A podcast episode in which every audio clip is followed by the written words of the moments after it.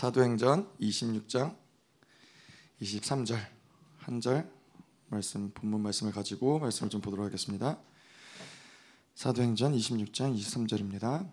다 찾으셨으면 저희 다 같이 한 목소리로 봉독하도록 하겠습니다. 시작. 곧 그리스도가 고난을 받으실 것과 죽은 자 가운데서 먼저 다시 살아나사 이스라엘과 이방인들에게 빛을 전하시리라 하미니이다 아니라 아멘. 자, 이 사도행전 우리가 뭐 부활절 말씀들 여러 가지가 있지만은 그리스도가 고난을 받으시고 죽으신 것은 결국에는 예, 그분이 우리를, 우리에게 영광의 빛을 어, 전하게 하십니다. 오늘 우리가 이 말씀을 가지고 좀 나눌 텐데요. 뭐 새벽이라 말씀이 길진 않겠지만은 자 뭐 길 수도 있죠. 음. 준비한 건 짧, 짧은데 길 수도 있죠. 자 그래서 오늘은 저희가 이 지난 한 주 동안의 고난 주간에 이 예수 그리스도가 쭉 이런 뭐한 주 동안의 고난 이 사순절을 우리가 기억하면서 고난 주간을 기억하지만은 특별히 이제 목요일부터죠. 목요일부터는 예수 그리스도가 유월절을 지키시기 위해서 제자들에게 유월절을 준비해라. 그래서 제자들 보내시고 예, 뭐그 어, 음식을 준비하게 하시고 장소를 준비하게 하시고 그리고서는 예수님이 그날 어, 목요일 날 6월절에 많은 일들을 행하셨는데 그 중에 하나가 어, 제자들의 발을 씻기셨죠. 예, 제자들 한 명씩 한 명씩 불러다가 그들의 발을 씻기시고 또이 6월절 떡을 나누시면서 예, 이거를 우리가 이제 성찬식 오늘 오후에 예배 드릴 때 저희도 성찬식을 함께 할 텐데요. 성찬식을 나누고 떡과 포도주를 제자들과 나누고 이것이 예수 그리스도의 몸이요 피라 예, 이것을 어, 먹는 자는 예, 죽어도 살겠고 예, 살아서 영원히 살리라라고 말씀하시면서 제자들과 함께 떡과 포도주를 나누시죠. 그리고 그렇게 만찬을 나누신 다음에 예, 같은 날이에요. 같은 날 밤에 겟세마나로 겟세마네로 가셔서 물이 음, 피가 되도록 예수님이 땀이 피가 되도록 어, 기도하시고 어, 하나님께 잔을 옮기, 옮겨달라 이런 기도를 올리셨던 곳이 겟세마네 언덕이죠. 그리고 그렇게 기도를 하시는 동안 제자들은 예, 열심히 잠을 자고 예, 한 번을 깨질 않고 예, 잠을 자고 있었고 그렇게 기도를 마치실 때쯤 이제 그 유다와 함께 음, 군인들이 와서 예수님을 잡아가시죠. 그리고 나서 이제 다음 날 금요일 날 어, 이제 밤새도록 뭐 제사장 앞에 서시고 그러다가 금요일 날 새벽에 어, 그 다음이 6월절 그 다음이 무교절이에요. 무교절인데 그날 이제 어, 대제사장과 또 장로들이 예수님을 죽이려고 해서 빌라도의 음, 빌라도에게 예수님을 끌고 가시고 그래서 빌라도가 이제 예수님을 예, 바나바를 놓아주시고 놓아주고 예수님을 십자가형으로 예, 어, 그렇게 판결을 내리게 되죠. 그래서 예수님이 이제 어, 고난을 받으시다가 채찍을 맞으시고 고난을 받으시다가 이제 그날 9시 오전 9시부터 어, 십자가에 매달리셔서 6시간 동안 십자가에 계시고 오후 3시쯤 예, 정오부터 어, 예, 하늘이 어둑어둑해지더니 오후 3시에, 3시에 예수님이 다 이루었다 라고 말씀하시고 십자가에서 숨을 거두셨죠. 그래서 숨을 거두시고 거두셨을 때 뭐 여러 가지 많은 일들이 있었지만은 특별히 이 성전에서 휘장이 예, 위에서부터 아래로 코끼리가 잡아당겨도 찢어지지 않는다는 휘장이 아래에서부터 위로가 아니라 위에서부터 아래로 성전의 휘장이 찢겨졌고요. 그리고 그 목요일, 금요일 지나고 그날 돌아가시고 그리고 주일날, 예, 일요일날 초실절이에요. 첫 열매, 첫 열매 부활의 첫 열매 되신 예수님이 또 초실절날 예, 안식 후 첫날 무덤에서 그분이 부활하셨던 것이 예, 오늘까지의 예수님의 여정이 되겠죠. 자, 그런데 오늘은 이 부활주일을 맞이해서 좀 저희가 이 예수 그리스도가 고난을 받으심으로써 이, 이 땅에 빛으로 오신, 이 땅에 빛을 밝히신 어, 이스라엘을 방문했을 때 올리브 기름을 짜는 곳을 제가 간 적이 있거든요. 근데 이 올리브 기름을 짜는 곳에 가서 보겠지만은 예, 한번 쭉 설명을 해주더라고요. 그래서 일단 올리브를 짜려면은 대부분 올리브를 이제 기름을 만드는데 올리브유를 쓰는 만드는데 사용을 하는데 그 올리브 나무에서 올리브를 따려면은 보통 보통 그런 경우들 많은 것 같아요. 뭐 대추나 이런 거딸 때도 올리브 나무 주변에다가 이불을 쫙 깔아놓고 그 다음에 나무를 흔들거나 나무를 때려가지고 그 열매를 떨어뜨리죠. 열매를 떨어뜨리고 이 열매를 가지고서 이건 뭐 먹을 수 있는 열매가 아니기 때문에 이 기름을 만들기 위해서 어떻게 하냐면은 큰 이렇게 동그란 이 돌이 있어요. 큰 돌이 있고 거기에다가 올리브 생 올리브를 다 이렇게 집어넣고 우리나라 그 맷돌 같은 예, 근데 맷돌보다 훨씬 큰 그리고 거기에다가 이제 동그란 돌을 가지고 그걸 으깨는 거예요. 동그란 돌을 이제 나귀가 둥그렇게 이렇게 계속 돌아가면서 끌면서 돌을 이렇게 올리브를 짓이기 짓이겨서 아, 그거를 이제 예, 마치 진흙 같이 예, 뭐 그렇게 해서 기름이 나오는 건 아니고 진흙 같이 이게 막 이렇게 으깨지고 그런 상태가 되죠. 그 으깨진 상태를 가지고 그 약간 우리나라 집신 만들 때 만드는 것처럼 그런 바구니가 있어요. 이렇게 동그란 한 뭐 이만한 바구니가 있는데 그 바구니에다가 으깬 올리브를 다 집어 넣는 거예요. 올리브를 다 집어 넣고 뭐 한 이 정도, 돼요. 예, 그 정도 되는 사이즈 올리브를 다 집어 넣고 예, 이제 뭐 이거를 이런 바구니가 몇 개가 되겠죠. 이런 바구니를 그 다음에 이제 어떻게 하냐면 이제 압축기가 있는데 이전에 뭐 예수님 당시에 뭐 지금은 뭐 기계로 하겠지만은 예수님 당시에는 이거를 이제 압축기인데 마치 큰 이 들보 같은 게 있어요. 큰 기둥이 있는데 이 기둥을 한쪽 벽에 구멍을 내서 그 벽에다 한쪽을 꼽아 놓고 그리고 다른 한쪽에다가는 이제 돌을 달아서 무게를 줄 수 있는 추를 다는 거죠. 그리고 그 중간쯤에다가 이제 그 돌보와 함께 연결된 나무가 있고 그 나무 밑으로에다가 이제 그 바구니를 쌓아 놓는 거예요. 그래서 이제 무게를 조절을 해서 이제 들보를 누르면은 마치 오렌지 짜듯이 오렌지 짤 때 이렇게 오렌지 끝에 놓고 누르면은 오렌지 즙이 나오잖아요. 마찬 마찬 그런 것과 마찬가지로 올리브를 바구니 올리브 바구니를 거기다 놓고 짜면은 이제 거기에서 물과 기름이 함께 나오죠. 물과 기름이 함께 나오는 걸 모아서 두면은 이제 어떻게 되죠? 기름이 위로 올라가고 물이 밑으로 내려가는 거죠. 이렇게 해서 이제 올리브 기름을 짜내는 거예요. 그래서 이렇게 올리브 기름을 짜낸 기름을 가지고는 세 가지 용도로 쓴다 그러더라고요. 첫 번째는 이제 성전에서 처음 짠 몇 번, 세 번을 짤 수 있는데 처음 짠 올리브를 가지고는 성전에 이제 초를 밝히거나 아니면 이제 기름을 부을 때 예, 기름 부을 때 그 올리브 첫 번째 짠 기름을 사용하고요. 그두 번째로는 뭐 요리나 뭐 아니면 뭐 화장품, 뭐 의약품 이런 것들을 만들 때 올리브를 쓴다 그러고요. 그래서 세 번째로 짠 올리브를 이제 불을 밝힐 때, 예, 뭐이 당시에는 뭐 특별히 이, 이 중동 지방의 집들의 구조가 창문이 없었어요. 집안에 창문도 없었고 예, 그냥 진흙으로 만든 집인데 창문도 없었고 그래서 이제 저녁이나 밤이 되면은 불을 밝힐 수가 없었어요. 그래서 집집마다 이 올리브유가 굉장히 중요했었죠. 올리브유를 가지고 집을 밝히고 예, 저녁에 뭐 이 다닐 수 있도록 이렇게 올리브유를 사용했다 그러더라고요. 자, 그런데 이제 올리브 이야기를 왜 하냐면은 이 올리브 라는 것이 우리가 그 아까도 이야기했지만 금요일 날 예수님이 이 겟세마네 아니죠 목요일 날 게스, 밤에 겟세마네에 오르셔서 그 겟세마네 언덕에서 이제 제자들과 함께 기도하셨잖아요. 근데 이 겟세마네라는 동산이 어디에 위치되어 있냐면은 감난산 주변에 있어요. 근데 감난산을 감남산이 무슨 뜻인지 저는 잘 몰랐는데 영어로 하면은 마운트 올리브예요. 그러니까 올리브 산이에요. 그래서 왜 올리브 산이냐? 감람산에는 올리브 나무가 굉장히 많았죠. 굉장히 많았고 그 겟세마네라는 곳이 어떤 곳이었냐면은 이전에 예수님 이전에도 이곳에서 이제 감람산에서 딴 올리브를 가지고 여기에서 이 기름을 짜던 곳이 바로 겟세마네였어요. 그래서 겟세마네 이름 자체가 갓 셰마님이란 뜻인데 갓이 압착하는 곳 그리고 셰마님이 기름이라는 뜻이에요. 기름을 짜는 곳이라는 뜻이에요. 그래서 이 예수님이 겟세마네에 오르셔서 이 땀이 피가 되도록 예, 자기의 모든 것을 짜내어서 기름하셨 예, 기도하셨던 곳이 예, 바로 겟세마네라는 곳이죠. 그래서 예수님이 그곳에서 기도하셨는데 그래서 우리가 겟세마네에서 그분이 땀이 피가 되도록 기도하신 것도 의미가 있지만은 그런 기도 가운데 올라갔던 이 내용들을 가지고 예수님이 이 십자가에서 죽으심과 그 부활의 어떤 이 어떤 목적과 영광이 무엇인지를 좀 저희가 보려고 하는데요.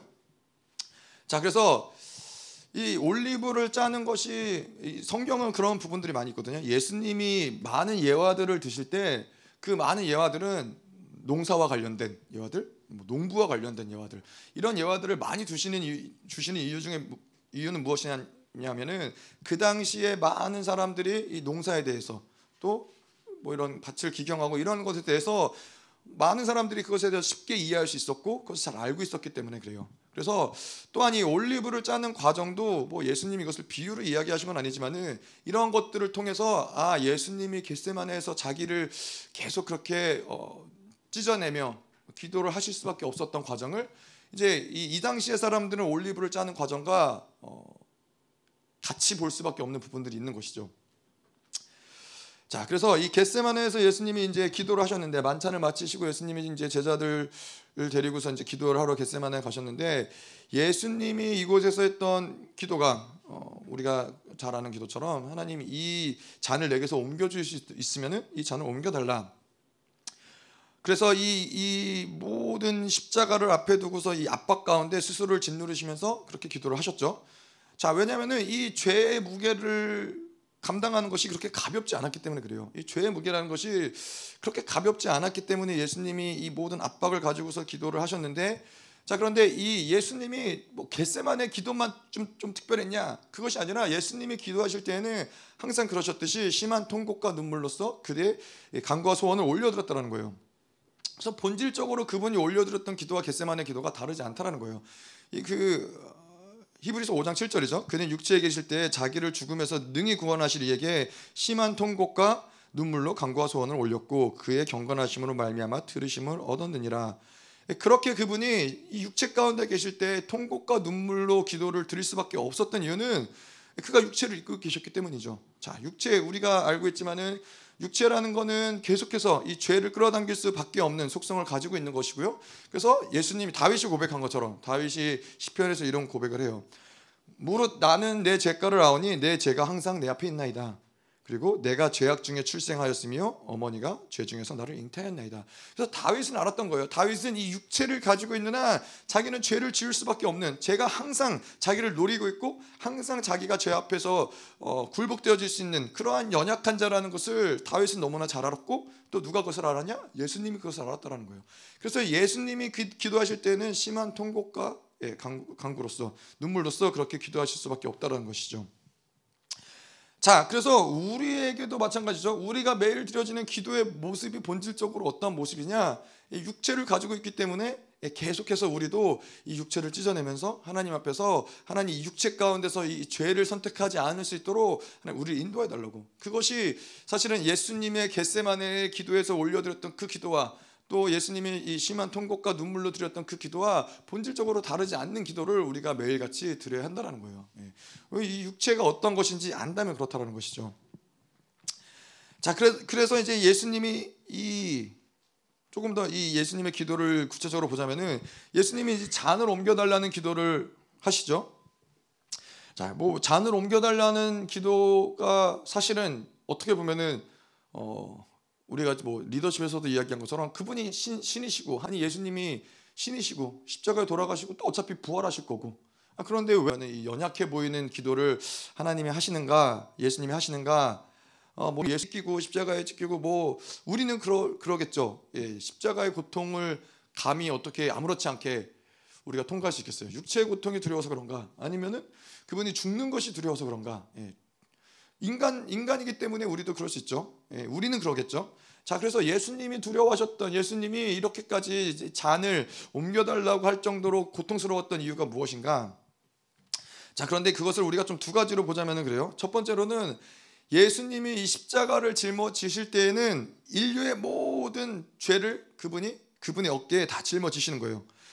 어, 그분은 분명히 하나님의 아들이시지만은 인간으로 오셨고 육체로 오셨고 또 이 십자가에서 이 모든 지, 죄를 짊어지실 때는 예수님은 한 번도 그 죄와 관계된 적이 없었던 분이시죠. 근데 모든 인류의 죄를 짊어진다라는 것은 그도 예수님도 상상할 수 없었던 어떤 영역인 것이죠.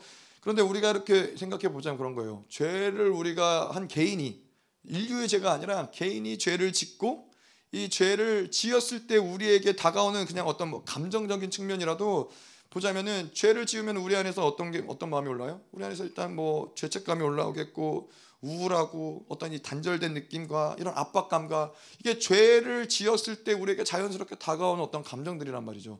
그런데 이러한 한 개인의 이런 감정들 곱하기 예, 모든 인류 그러니까 이 죄의 무게감이 얼마나 크겠어요. 예, 그래서 이러한 모든 인류의 죄를 어깨에 짊어진다라고 생각했을 때 어, 예수님이 감당해야 될 무게감이 어, 결코 작지 않았다라는 것이죠. 음. 그래서 이스라엘에서도 이제 신부를 얻을 때 이제 장인어른이 값을 요구하잖아요. 값을 요구하는데 예, 그것이 합당하면은 이 잔을 마시는 것이고 포도주를 마시는 것이고 합당하지 않으면은 그 포도주를 거부하는 것이죠. 근데 예수님이 이 하나님이 우리를 구속하기 위해서 우리를 또 신부로서 맞이하기 위해서 제시한 값이 예수님에게 감당하기 너무나 비쌌던 것이죠. 예, 하지만 예, 그분이 이거 나의 뜻대로 하지 마시고 아버지의 뜻대로 하여 달라고.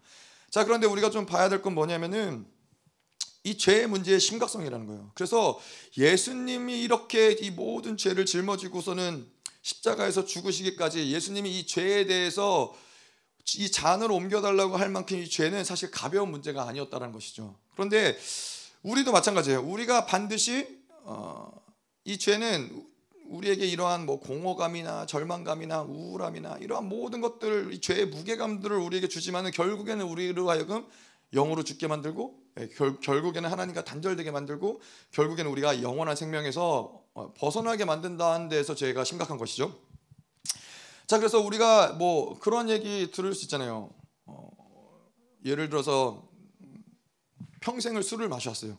평생을 술을 마셨는데 아, 몸이 안 좋아서 병원에 갔더니 병원에서 그러는 거죠. 의사가 이렇게 계속 사시다가는 1년 안에 죽습니다.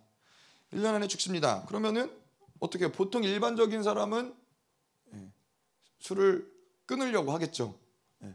아, 내가 이제 이렇게 살다가 안 되겠구나. 이러다 정말 죽겠구나. 술을 끊어야겠구나. 그런데 사실은 이 술을 끊기가 쉽지 않다라는 거예요. 예. 며칠, 뭐 몇 달 이렇게 해보지만은 또 다시 이 평생을 술을 마셔서 알코올에 쩌든 이 몸이 술을 그냥 이렇게 쉽게 끊어버리기가 뭐 1년이 1년 뒤에 죽는다 하여도 음, 쉽지 않다라는 것이죠. 자, 그런데 이 죄에 대해서 성경은 우리에게 뭐라 그러냐면은 로마서 8장 13절에 보면은 너희가 육신대로 살면 반드시 죽을 것이로되 영으로서 몸의 행시, 행실을 죽이면 살리니 예, 육신대로 살면 뭐라 그래요? 반드시 죽는다라는 거예요. 이거 뭐 의사가 우리에게 뭐 1년 뒤에 죽습니다. 의사의 처방도 사실은 우리가 막 두려운 것이잖아요. 정말 이러다가 죽으면 어떡하나. 근데 이거는 의사의 처방이 아니라 하나님의 처방인 거예요. 육신대로 살면은 반드시 죽는다. 영원히 영원히 죽는다라고 하나님이 말씀하시는데 많은 사람은 어떻게 해요? 예, 영원한 사망을 생각하지 않죠. 예, 그냥 육신대로 그래 어떻게 사람이 육신대로 살지 않을 수가 있겠어. 육신이 원하는 거 어떻게 거부하며 살 수 있겠어.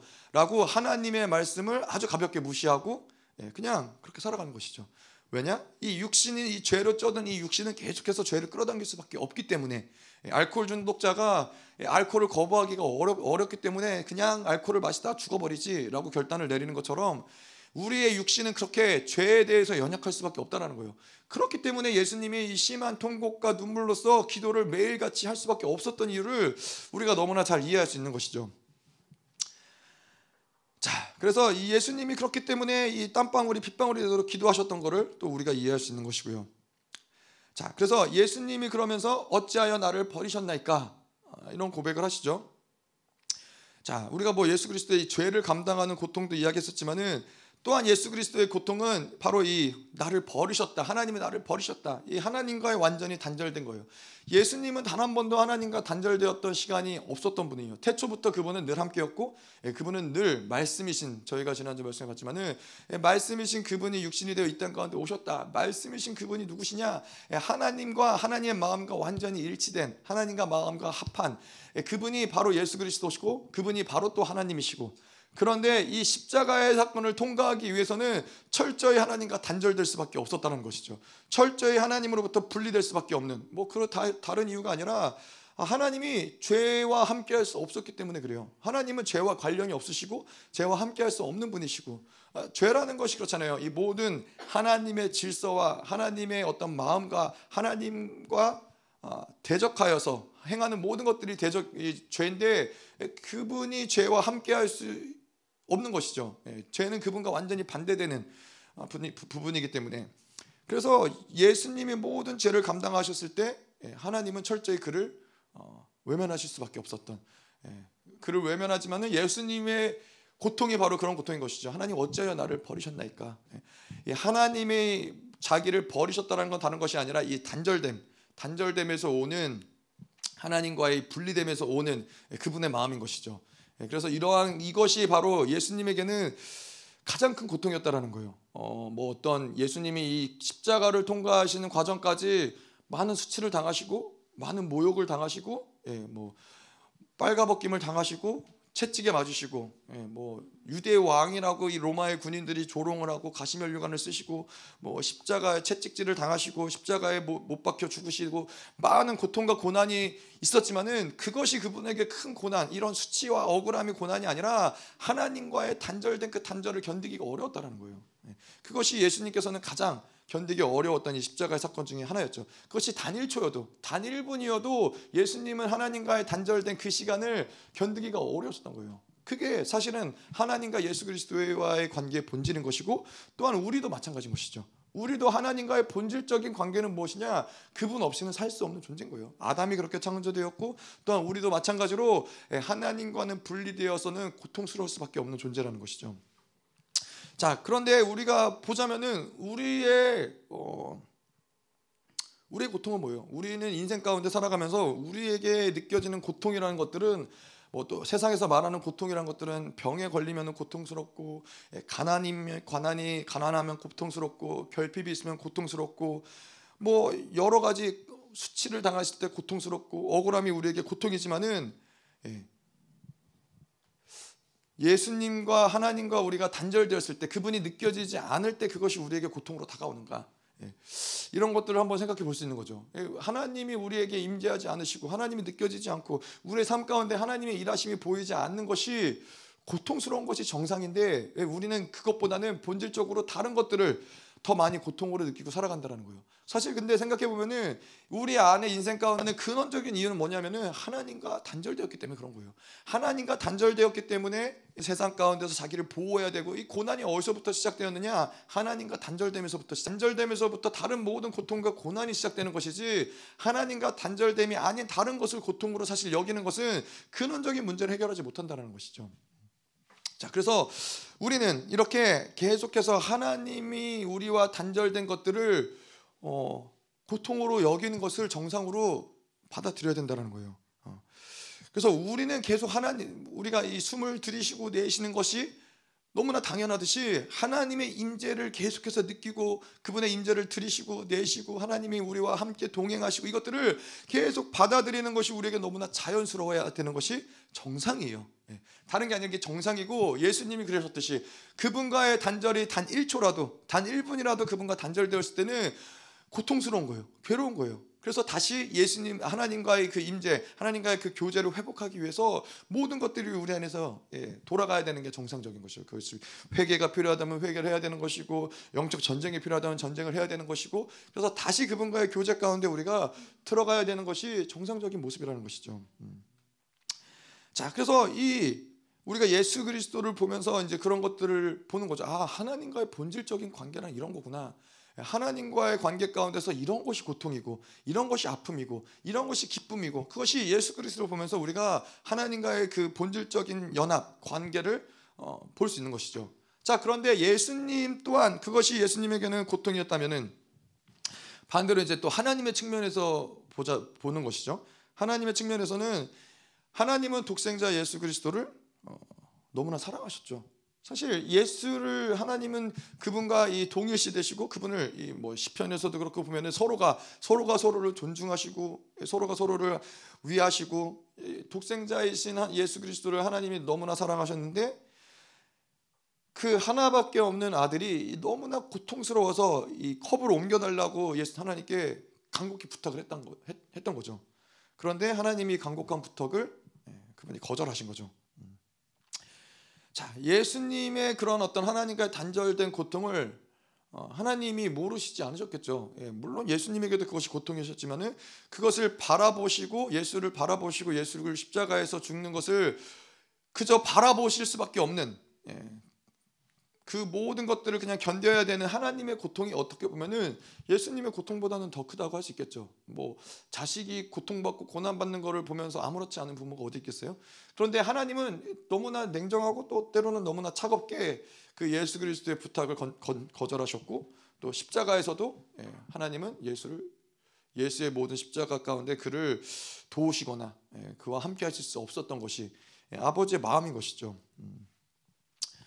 음. 자 그런데 하나님이 왜 그렇게까지 아들을 어, 외면하실 수밖에 없었나? 그 고난 가운데 예수를 외면하실 수밖에 없었고 그의 간곡한 부탁을 거절할 수밖에 없었나? 그 이유는 무엇이냐면은 그것은 어, 하나님이 우리를 사랑하시기 때문이죠. 예, 다른 이유가 있는 것이 아니라 예수 그리스도를 사랑하는 것은 너무나 잘 알지만은 예수의 죽으심을 통하여 또 그의 부활하심을 통하여 우리를 얻으시려고 하는 우리를 우리의 사랑하 우리를 사랑하시는 그 사랑의 마음이 우리를 죽음 가운데 어둠 가운데 두실 수 없, 없었기 때문에 그의 아들을 희생하시면서까지도 예, 우리를 사랑하심으로 예, 그를 외면할 수밖에 없었다는 거예요. 그래서 우리가 이 십자가의 사건을 보면서 그의 모든 이 겟세마네의 기도와 십자가의 사건을 보면서 우리가 보는 것은 무엇이냐면은 예수 그리스도를 예수 그리스도가 가지신 하나님의 사랑 예, 또 하지만은 하나님이 우리를 사랑하시는 그 사랑 또 그 마음을 너무나 잘 알기 때문에 예, 나의 뜻대로 하지 마시고 아버지의 뜻대로 하여 달라고 그래서 결국에는 이 모든 사건이 무엇 때문에 이루어졌느냐? 그분이 우리를 사랑하신 사랑 때문에 이루어지신 것이고, 우리를 사랑하시기 때문에 그 십자가를 견디신 것이고, 또 우리를 사랑하시기 때문에 하나님이 예, 이사야에서 고백한 대로 아, 이사야서 53장에 보면 그러죠. 그가 찔림은 우리의 허물 때문이요 그가 상함은 우리의 죄악 때문이라 그가 징계를 받음으로 우리는 평안을 누리고 그가 채찍에 맞음으로 우리는 나음을 받았도다.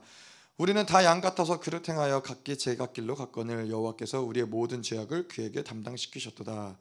여호와께서 그의 상함을 받게 하시기를 하시기를 원하사 질고를 당하게 하셨은즉 그의 영혼을 속건제물로 드리기에 이르면 그가 씨를 보게 되며 그의 날은 길 것이요 또 그의 손은 여호와께서 기뻐하시는 뜻을 성취하리로다. 로마서 8장 32절에 자기 아들을 아끼, 아끼지 아니하시고 우리 모든 사람을 위하여 내주시니가 어찌 그 아들과 함께 모든 것을 우리에게 주시지 아니하겠느냐. 이 아들의 십자가에 돌아가신 그 사건, 그 예수 그리스도의 이, 이 잔을 옮겨달라는 그 부탁을 거절하신 그 하나님을 보면서 우리가 로마서에서 이야기한 대로 그 아들마저 내어주신 그 하나님이 우리 위해서 무엇을 아끼, 겠느냐그 모든 십자가의 고통을 통과하시면서까지 우리를 살리시고자 우리를 그 자녀 삼으시고자 하신 그 예수 그리스도와 하나님의 마음을 안다면은 그분이 우리에게 무엇을 주시고자 하는지 얼마나 우리에게 최고의 것을 주시고자 하는지 우리는 이해할 수 있다는 것이죠.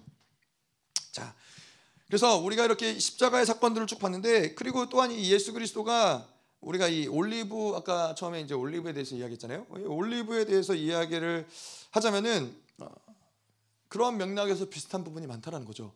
예수 그리스도가 이 통과하신 겟세마네의 사건 그리고 완전히 찢기시며 짓눌리신 십자가의 사건 그 모든 영적인 압박과 프레셔를 통과하시면서 땀이 핏방울이 되도록 자기를 계속 찢어내시면서 이 마치 올리브를 계속 짓이기고 밟고 짓이기고 누르고 압박하고 짜냈을 때 거기서 뭐가 나요? 올리브에서 기름이 나오는 것이죠. 기름이 나오면서 그 기름을 가지고 가장 많이 사용하는 것이 뭐예요? 어둠을 비추는 빛으로 사용한다라는 거예요. 예수 그리스도가 십자가에서 진이기시고 죽으시고 부활하심으로써 그분은 뭐예요? 이 어두운 세상 가운데 소망이 없는 예, 하나님과 단절될 수밖에 없던 이 어두운 세상 가운데 그분의 진리기심으로써 그분을 통하여서 이제 예, 빛이 발산된다는 거예요. 어둠 가운데 빛을 발산하실 수 있는 분이 바로 예수 그리스도라는 것이죠. 음. 자, 그래서 히브리서에 보면 그래요. 우리가 천사들보다 예, 여기서 히브리서 2장 9절에 보면 오직 우리가 천사들보다 잠시 동안 못하게 하심을 입은 자 천사들보다 예수 그리스도가 잠시 동안 못하다. 예수는 하나님의 아들이죠. 그분은 하나님이신데 천사보다 못하실 어떤 영역도 존재하지 않는 거예요. 천사보다 우월하신 분이시죠. 그런데 여기서 천사보다 잠시 동안 못하게 하셨다. 이거는 뭐냐면은 그 뒤에서 이야기한 대로 곧 죽음의 고난을 받으심으로 말미암아 영광과 존귀를 쓰신 예수를 보니 뭐냐 천사들보다 조금 못한 것. 천사는 영적인 존재이기 때문에 죽음을 맛보지 않아도 되는 존재인 거예요. 하지만 예수 그리스도가 이 땅에 우리를 위해서 인간으로 오셨기 때문에 예수님은 죽음을 맛보셨다는 것이죠. 그것 그 한 가지가 천사들보다 조금 못하게 하셨다. 잠시 동안 못하게 하셨다. 그가 육체 가운데 계심으로 죽음의 고난을 통과하셨기 때문에 그런데 그렇게 죽음의 고난을 통과하신 이유가 무엇이냐? 영광과 존귀로 관을 쓰신 예수를 보니 그분이 빛 가운데로 들어가신 거예요. 이 모든 진리기심은 십자가를 통해서 그분이 빛 가운데로 들어가셨는데 그 다음이 하나님의 은혜로 말미암아 모든 사람을 위하여 죽음을 맛보려 하심이라 10절에 그러므로 만물이 그를 위하고 또한 그로 말미암아 많은 이가 말미암은 이가 많은 아들들을 이끌어 영광에 들어가게 하시는 일에 그들의 구원의 창시자를 고난을 통하여 온전하게 하심이 합당하도다. 예. 그분이 고난의 이 모든 고난, 죽음의 고난, 이 모든 이 십자가의 고난을 통과하심이 합당하신 이유는 무엇이냐면은 우리를 통하여 많은 아들들을 그 영광 가운데 이끌어가기 위해서 예, 빛이 없던 그 이 세상 가운데 그분이 빛 가운데 부활하시고 그래서 그분이 먼저 영광과 존귀를 누리시고 그리고 그 모든 영광과 존귀로 많은 아들들을 이끌어 가시기 위해서 그분이 이 고난을 당하셨다. 그래서 이 모든 이 십자가의 사건이 이 부활 그분의 부활하심을 통하여서 이 세상의 모든 질서, 이 우주의 모든 질서는 사실 새로워진 거예요. 이전에는 어둠 가운데 빛을 발할 수 있었던 것이 아무것도 없었다면 이제 예수 그리스도를 통하여서 이 하나님의 영광의 빛을 발산할 수 있는 그래서 그 영광의 빛을 어떻게 해야 된다 그래요? 계속 그 빛을 우리는 봐야 산, 산다라고 그러는 것이죠. 왜냐? 보는 자들이 살 수 있게 된다라는 것이죠. 자 그리고 또한 이 올리브를 짜 성령 하나님과 성령을 이야기할 때 무엇을 이야기해요? 기름 부으심을 이야기한다는 거예요. 그분이 하나님께서 늘 결부시켜서 이야기하는데 어, 마치 우리가 이 인간은 그 기름을 담는 램프와 같다면 우리에게 어, 예수 예수께서 죽으시고 부활하심을 통하여서 성령께서 우리에게 오실 수 있다는 거예요. 예, 우리 빛을 우리 하나님이 뭐라 그래요? 너희는 빛과 소금이라. 예, 너희가 이 땅에서 계속 그 빛을 발산해야 되는 존재로서 하나님 우리를 부르셨는데 우리가 그 빛을 발산할 수 있는 이유는 뭐예요? 예수 그리스도가 십자가에서 죽으시고 부활하시고 그분이 부활하심을 통해서 성령께서 우리에게 거하실 수 있다는 것이죠. 성령이 우리 안에 거하시면서 우리로 하여금 그분의 빛을 발산할 수 있는 존재들로 살아가게 한다는 것이죠. 그래서 요한복음 16장에 이제 그분이 마지막으로 제자들에게 이런 말씀을 하시는데 그러나 내가 너에게 실상을 말하노니 내가 떠나는 것이 너에게 유익이라. 내가 떠나가지 아니하면 보혜사가 너에게로 오시지 아니할 것이요. 가면 내가 그를 너에게로 보내리니. 13절에 어, 그러나 진리의 성령이 오시면 그가 너희를 모든 진리 가운데로 인도하시리니 그가 스스로 말하지 않고 오직 들은 것을 말하며 장래 일을 너에게 알리시리라. 14절에 그가 내 영광을 나타내리니 내 것을 가지고 너에게 알리시겠습니다. 예. 그 빛으로 오신 성령께서 기름 부으심으로 기름 어, 기름 부으사 그분이 오신 그분께서 그 영광을 우리에게 나타내신다라는 것이죠. 자, 그래서 오늘 이 부활의 아침을 맞이하여서 모든 십자가의 고통과 고난, 이 고통과 고난 가운데 하나님의 아버지의 마음과 예수 그리스도의 마음을 우리가 모르는 바가 아니며 또한 그 죄 가운데서 얼마나 이 죄를 담당하는 것이 그분에게 고통스러웠지만은 우리를 사랑하시기 때문에 이것을 감당하셨는데 이 부활의 아침에 하나님 우리가 오늘도 좀 결단하며 나아가기 원하는 것은 무엇이냐면은 하나님 우리가 더 이상은 이런 죄 가운데서 육신이 기뻐하는 대로 살아갈 수 있는 존재들이 아니라 늘 하나님의 임재와 결탁되어서 그분을 떠날 수 없는 존재로서 하나님 우리가 살아가기 원합니다. 하나님 또 특별히 하나님 당신의 이 부활의 영광을 통하여서 이제는 그분이 빛을 밝히셨는데 하나님 그 모든 빛들이 이제 우리 안에 성령으로 거하사 성령이 모든 빛을 우리 안에서 발산시키심을 믿습니다. 하나님 오늘도 이 부활의 영광이 계속해서 우리 안에서 발산될 수 있도록 우리가 기도하며 좀 나아가기 원하는데 하나님 계속 이 부활의 빛이 성령의 빛이 우리 안에서 발산되게 하여 주시옵소서. 특별히 모든 어두운 영역들, 특별히 우리의 모든 개인 인사 가운데서 우리의 모든 삶의 영역 가운데서 하나님 우리의 모든 가문 가운데서 모든 닫혀졌던 문들이 하나님 모든 무덤의 문들이 모든 사망의 문들이 하나님 오늘 부활하신 당신과 함께 영광의 빛으로 하는 것이 비춰지기 원하나이다. 하나님 이 한 올리브가 찢겨지고 눌려지고 하나님 이 그것이 완전히 죽어졌을 때야 비로소 하나님 그것을 통하여서 하나님 빛이 발산되어지는 것처럼 하나님 우리가 온전히 찢기고 온전히 죽어질 때 하나님 당신의 영광의 빛을 비추사 하나님 모든 어둠 가운데서 하나님 영광을 발하시옵소서. 모든 무덤의 문들이 활짝 열릴지어다. 모든 어둠의 문들이 활짝 열릴지어다. 하나님 모든 사망의 문들이 활짝 열리게 하시고 하나님 이제 그 영광의 빛이 하나님 오늘도 예배 가운데 하나님 우리의 삶 가운데 계속해서 발산될지어다. 하나님 모든 죽은 자들이 소망을 가지고 일어나게 하셔서 하나님. 하나님 이 시간도 당신의 마음을 부여서. 더 충만하게 하나님 하셔서. 이제는 교회 머리 대신 우리 구주 예수 그리스도의 은혜와 아버지 하나님의 끝없는 사랑과 성령 하나님의 내주 교통 충만케 하신 역사가 부활하신 당신과 함께 하나님 늘 모든 삶 가운데 부활의 소망을 갖기로 결단하는 사랑하는 성도들과 그 가정과 직장과 자녀와 기업과 비전 위에 이 나라 민족과 전 세계에 파송된 사랑하는 선교사들 위해 생명사역과 열방교회 위에 이제로부터 영원토록 함께하기를 축원하옵나이다. 아멘.